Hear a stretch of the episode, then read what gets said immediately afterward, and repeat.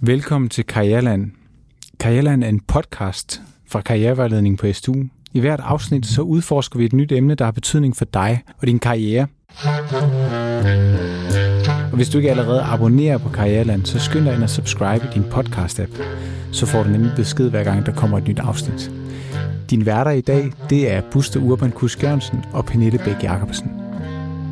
Vi har før talt om fremtidens arbejdsmarked, og vi kan se, at i de her år, der ændrer arbejdsmarkedet sig i et hastigt tempo. Det betyder nye behov på arbejdsmarkedet, og dermed også nye krav til dig. Derfor skal vi i det her afsnit tale om, hvilke kompetencer der er brug for i fremtiden, og hvad det er, du selv kan gøre for at komme fremtiden i møde. Vi skal også tale om, hvordan du bliver god til at spotte mulighederne på arbejdsmarkedet. Så hvis du synes, det her lyder interessant, så er det altså nu, du skal spidse ører. Buster og jeg har været på besøg hos Anne Skare, der er fremtidsforsker hos Universal Futurist, og hun har blandt andet skrevet bogen Fremtidssens. Vi havde en øh, virkelig lang og øh, spændende snak, og derfor har vi valgt at dele afsnittet over i to dele. Her der får du første halvdel af interviewet. Vil du ikke lige sige lidt kort om, hvad, hvad fremtidssansen handler om? Det vil jeg i hvert fald. Den handler om, hvordan man forudser sin egen fremtid, og så er den lavet ligesom et computerspil, hvor man gamer sig igennem syv niveauer, og på den rejse selv bliver en futurist. Anne, hun er jo også øh, biolog, og hun er kandidat i statskundskab. Mm. Derudover så er du øh, mor til fire, Også det er. introvert Ja, og science fiction entusiast. ja. Alle science fiction film, faktisk. Fedt nok. Ja, også de dårlige. Især måske de dårlige. dårlige. Ja. Ja, vi plejer jo egentlig at starte hvert afsnit med en påstand. ja, Og øh, den påstand, vi har taget med til dig i dag, den er måske en anelse provokerende. Men det er bare fordi, vi synes, det er fedt at have en påstand, der kan provokere en lille smule. Mm. Så vores påstand til dig, den lyder sådan her. Folk, der slår sig op på at sælge fremtiden, er bare varm luft. ja, det er fuldstændig korrekt. Men prøv at tænke på, hvad varm luft kan udrette. Hvis du bruger det på den rigtige måde. Så kan du få ballonger til at flyve, du kan få lokomotiver til at køre. Der er jo ikke nogen, der ikke elsker det der kropskys, du får, når du går ind i magasin. I den kolde, kolde, kolde, faktuelle vind, der blæser derude, ikke? og så kommer du ind i den der mm, varme luft over hele din krop. Så jo, det er rigtigt. Øh, fremtid er jo egentlig bare et synonym for muligheder. Og varm luft kan jo også altså, fise ud og ikke blive til noget som helst. Hvis du putter det ind i noget, ligesom en ballon, så kan den tage dig mod nye højder.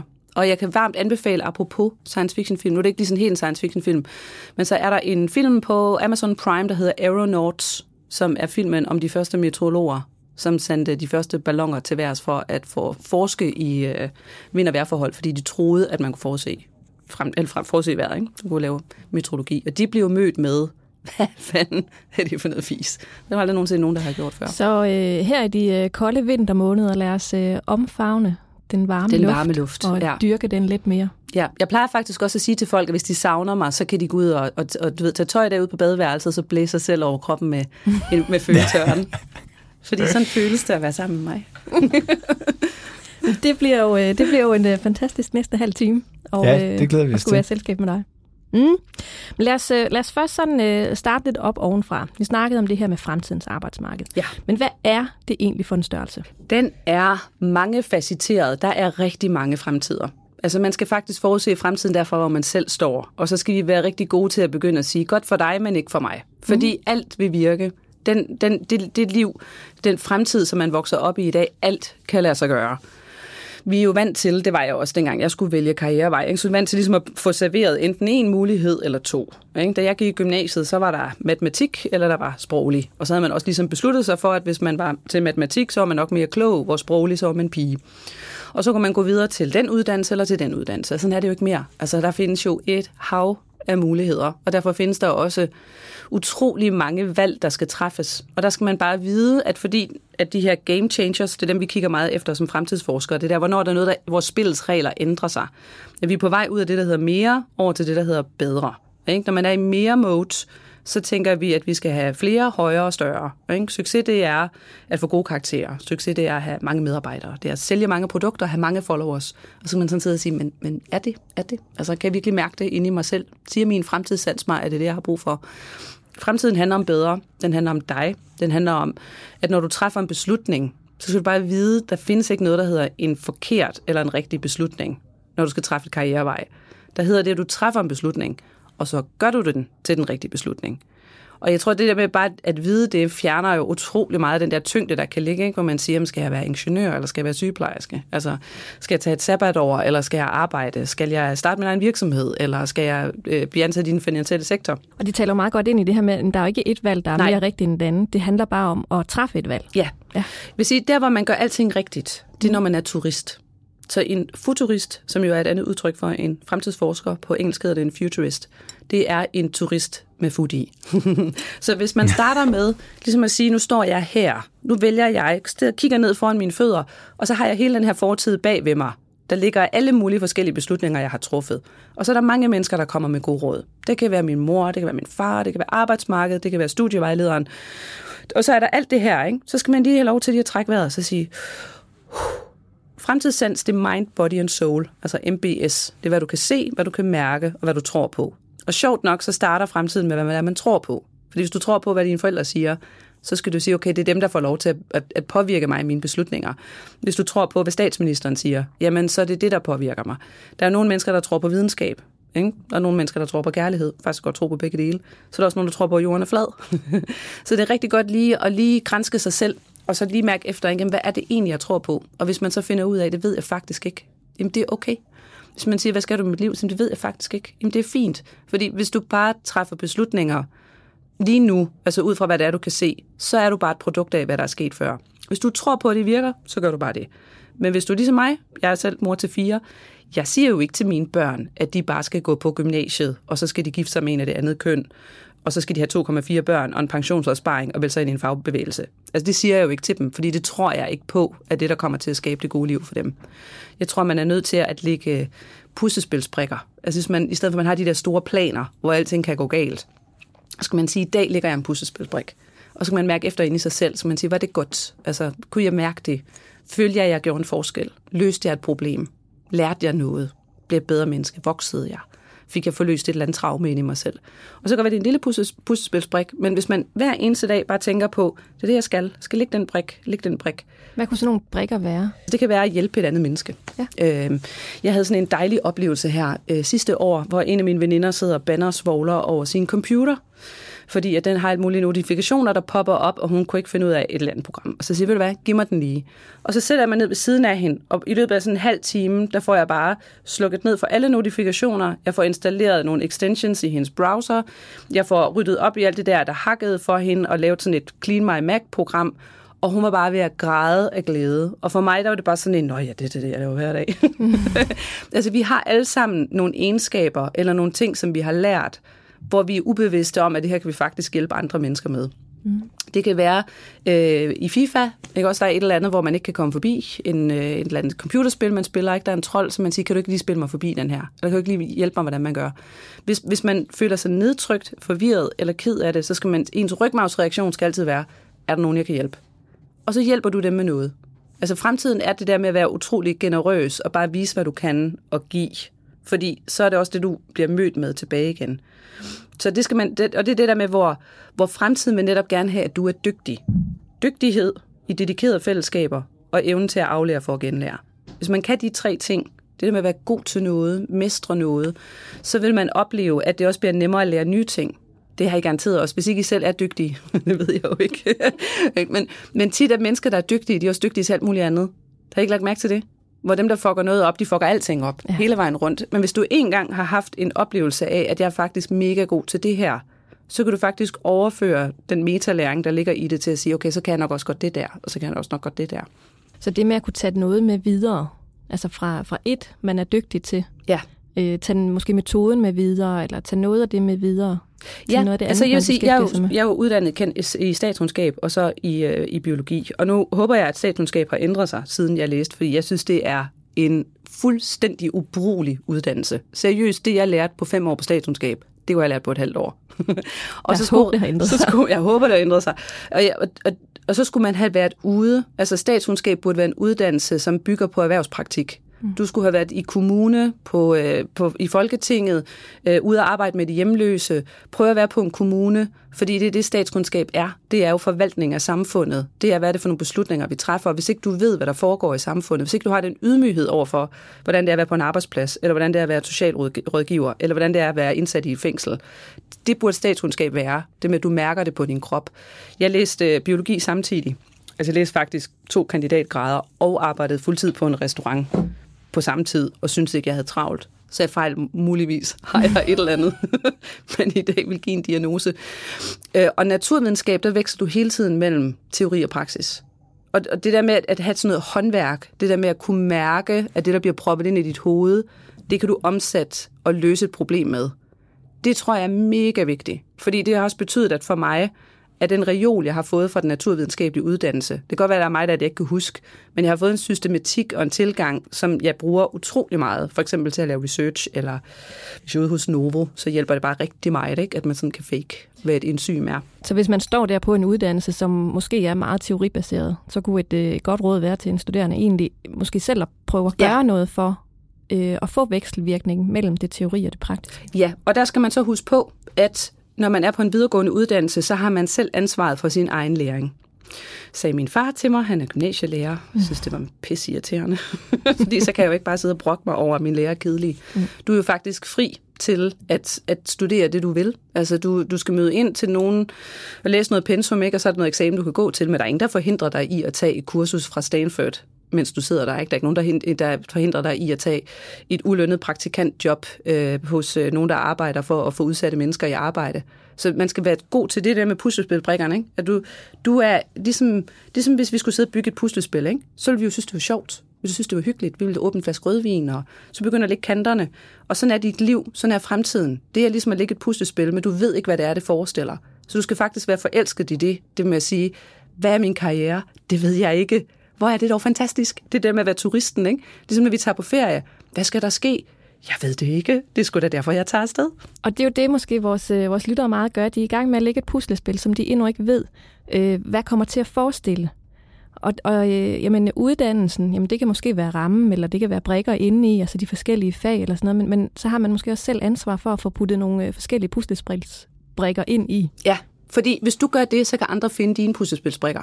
Ja. Hvis vi nu skal løse de problemer, vi sidder med i dag. Ikke? Vi har klima, vi har øh, pandemier, vi har mennesker, som øh, ikke er tilpasset det arbejdsmarked, som vi sidder på, som har det svært, vi har rigtig mange udsatte, vi har unge mennesker med diagnoser.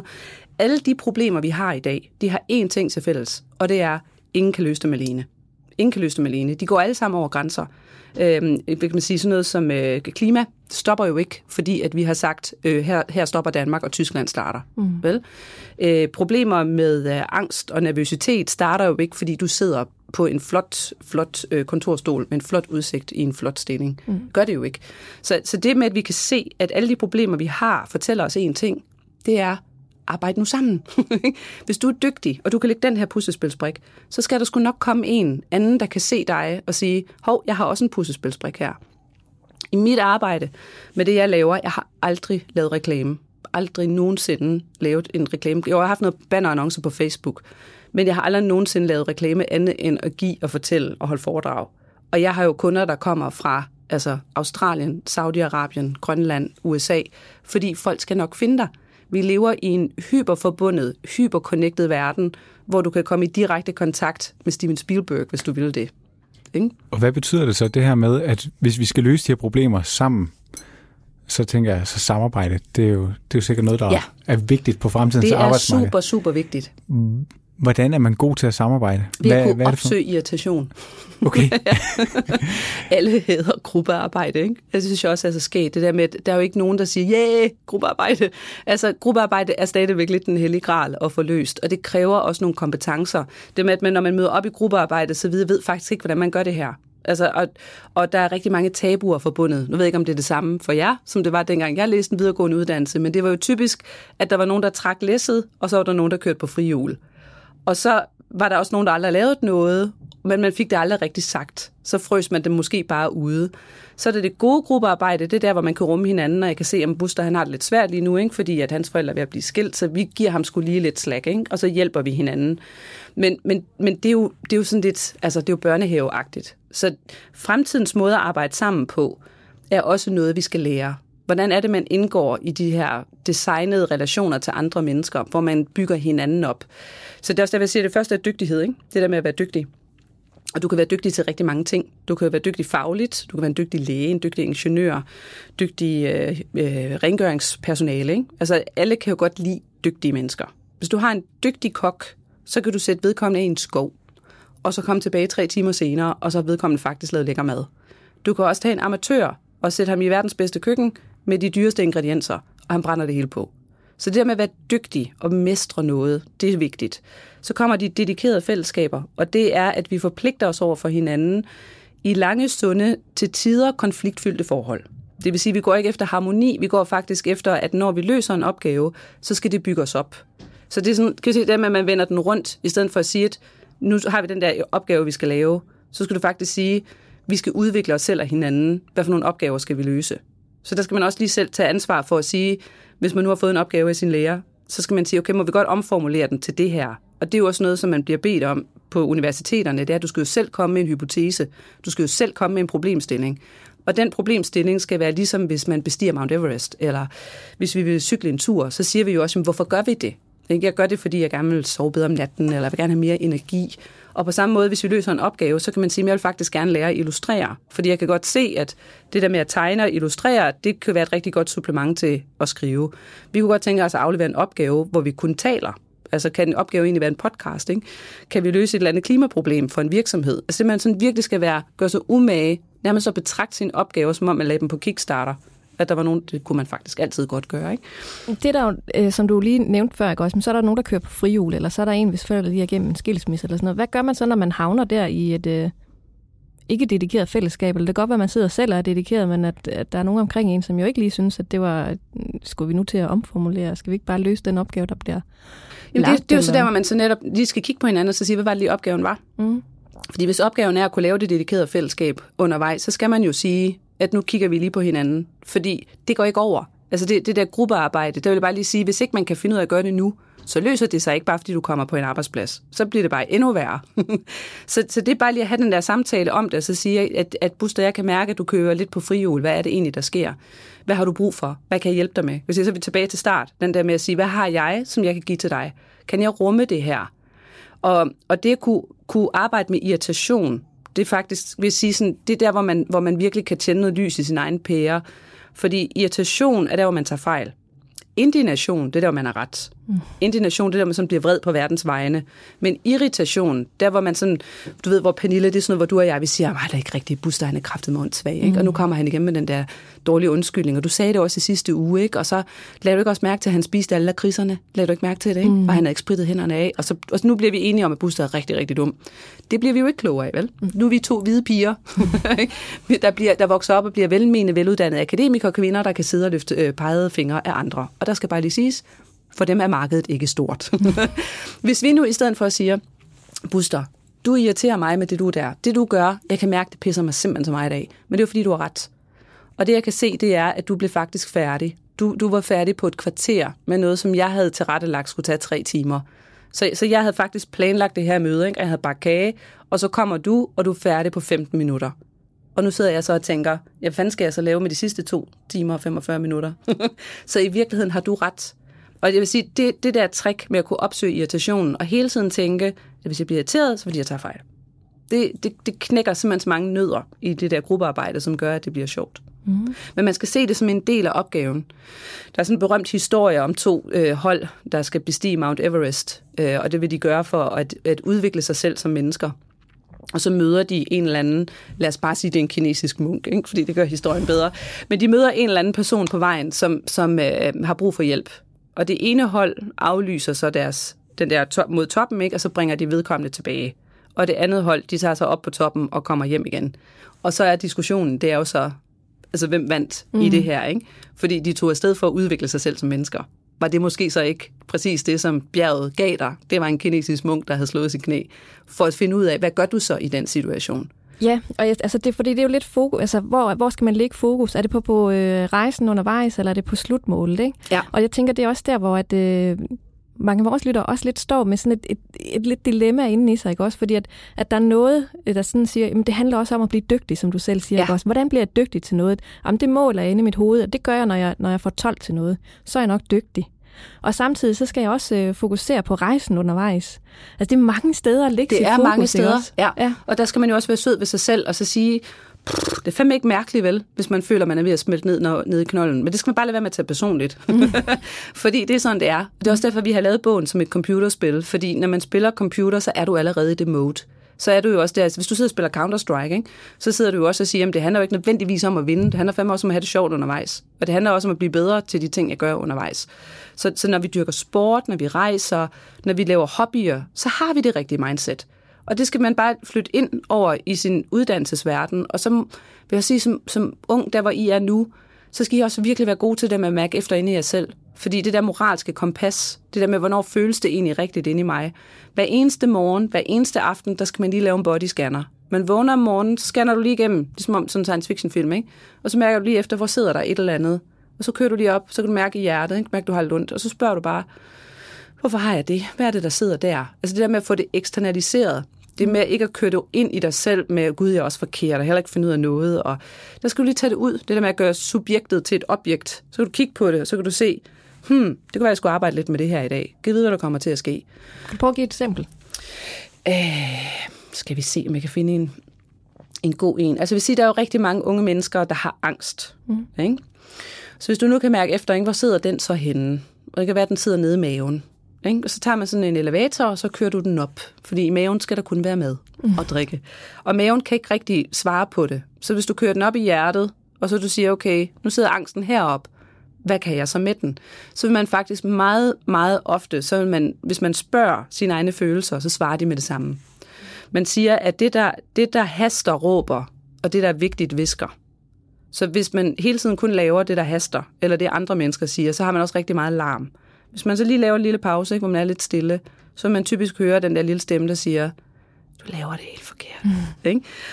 Og så bliver man bare så pisse bange, ikke? fordi har jeg så spildt tiden, og hvad nu, hvis min mor bliver sur, ikke? og så får jeg garanteret heller ikke noget arbejde. Og, ja. og, og der skal man bare vide, at fremtid må man ikke træffe øh, hvad hedder det, frygtbaserede beslutninger. Det må mm. man bare ikke. Men jeg tænker sådan lidt i en, i en kontekst af vores lyttere. Og hvis nu man sidder med en følelse af, at jeg er på det forkerte studie, Mm hvornår er det så, at øh, man er på det forkerte studie, og hvornår er det, at man måske ikke har taget ansvar for det studie, man er på, hvor man ikke ligger brikkerne de rigtige steder? Hvordan, hvordan finder man ud af det? Jamen, det er et super godt spørgsmål. Ikke? Det synes jeg virkelig, og det, igen kunne det jo være sådan noget, som hvis mange har det sådan, så burde det også være en del af projektet og opgaven. Fordi når du er på det forkerte studie, så kan man egentlig som udgangspunkt sige, er vi ikke alle det? Hvad nu, hvis vi er forkerte fra starten af? Men det er din opgave at gøre det til det rigtige. Altså, du skal gøre alt, hvad du kan. Investere alt, hvad du kan for at gøre det her til det rigtige. Fordi det er det samme, der vil ske, uanset hvad for en arbejdsplads du er på, hvad for nogle venner du er sammen med, eller de børn, du får. Altså, et stort tabu er jo også, at der er nogen, der føder børn, som de ikke kan lide. Og det er jo ikke så mærkeligt, vel? Fordi hvis vi kigger på børn, så er der fandme mange af de børn, vi ikke kan lide. Men vi lige vores egen, lige til nød. Men der er faktisk rigtig mange, der ikke kan lide deres børn. Men så gør du det til det rigtige. Så bruger du tid sammen med dit barn. Så laver du ting med dit barn, som du synes er sjovt og interessant. På samme med, med studie, ikke? jeg kommer i en eller anden gruppe, og ingen af dem, jeg kan lide. Jamen fedt. Så siger vi det fra starten af. Faktisk ikke særlig godt lide jer. Kan vi så arbejde med det? Fordi vi behøver ikke at skulle lide hinanden. Kunne vi så netop bruge det som en superkraft til, at fordi vi netop ikke skal kunne lide hinanden, så kan vi være ærlige, vi kan løse opgaver sammen, og lige pludselig så kommer det måske dertil, at vi finder ud af, jeg synes faktisk egentlig er ret fedt. Jeg synes faktisk, det her det har været ret sjovt. Så det med, at man skal simpelthen gøre sit bedste. Det der med, at man skal ikke lave mere, man skal lave bedre. Og jeg tror, det er så angstprovokerende. Jeg tror, det er så en afgrundsdyb, stor kløft at stå og kigge ned i. Fordi det er det, jeres generation har. Det er, at I er blevet frisat. Og I vil kun opleve flere og flere gange igennem jeres liv, at I bliver frisatte. Og så står man bare og tænker, til hvad? Mm. ikke det med, hvis du skal løse et problem. Jamen, hvad for et problem? Ikke, jeg er vant til, at der kommer nogen og giver mig et problem, jeg kan løse. Nej, det skal du selv finde ud af. Det er ligesom at, at øhm, nu ved jeg ikke, om I er så gamle, I kan huske, at kørte jeres forældre også rundt med kort i bilen? Altså sådan nogle Ja. krakskort. Ja. ja. Kan I huske det med, at så sad mor, hun sad med det, ikke? og far han kørte, og så sad de og skændtes helt vildt. Og nogle gange så sagde far, du sidder med et forkert kort, ikke? du skal til et kort over Nordsjælland. Og så skulle de folde dem sammen igen. Nu har vi jo fået GPS, så teknologien frisætter os jo til ikke at sidde og rode med ting, hvor vi spilder tiden, men til at kunne lave noget andet. Er I med på det? I det der med GPS'en, den, der kan vi plotte ind, hvor vi er gerne hen, så hjælper den os med at komme derhen. I den proces, der er vi frisatte til at kunne gøre andre ting. Men hvad vi så laver, det er jo op til os. Skal vi sidde og snakke sammen? Skal vi sidde med vores mobiltelefoner? Skal vi hygge os? Skal vi lære noget om hinanden? Skal vi løse nogle opgaver? Hvad er det, vi skal lave, når vi sidder der? Det ja, for man kan jo også hurtigt blive passiv, ikke? Altså, du Jo, kan jo. også bare ryge Ja. den øh, grøft, og bare sådan, så laver jeg ikke noget, og så sidder jeg bare og kigger på øh, Ja. GPS'en, ikke? Og det gør jeg heller ikke nogen gange. Men man skal sådan huske på, at komfort er ikke mening med livet. Mm. Og det er det for rigtig mange voksne i dag. De forveksler komfort med frihed. Så de vil egentlig gerne være frie, men når de så får friheden, så ved de ikke, hvad de skal med den. Nej. Fordi de har søgt komforten. Og komforten, det er fast arbejde, det er løn, det er en seng at sove i, det er mad i maven, det er vild med dans om fredagen. Og så bliver li- hele livet kommer til at handle om det, og så sidder man bare og tænker, men var det det? Altså, var det meningen med, med, med verden? Så jeg, jeg sidder sådan og tænker, er komfort ikke en del af, af fremtiden? Jo, men ikke hele tiden.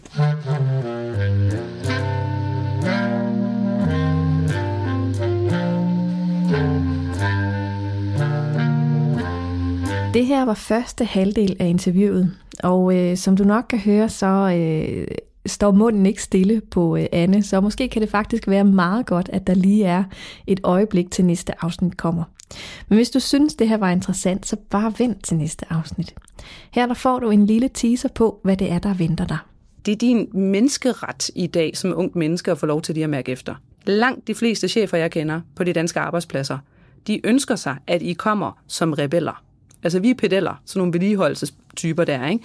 Rebellerne, det er jer. Det er jer, der kommer og forstyrrer og rusker op og bruger de teknologiske redskaber på en anderledes måde og ikke er bange for fremtiden og udfordrer. Det ønsker de sig, at I gør.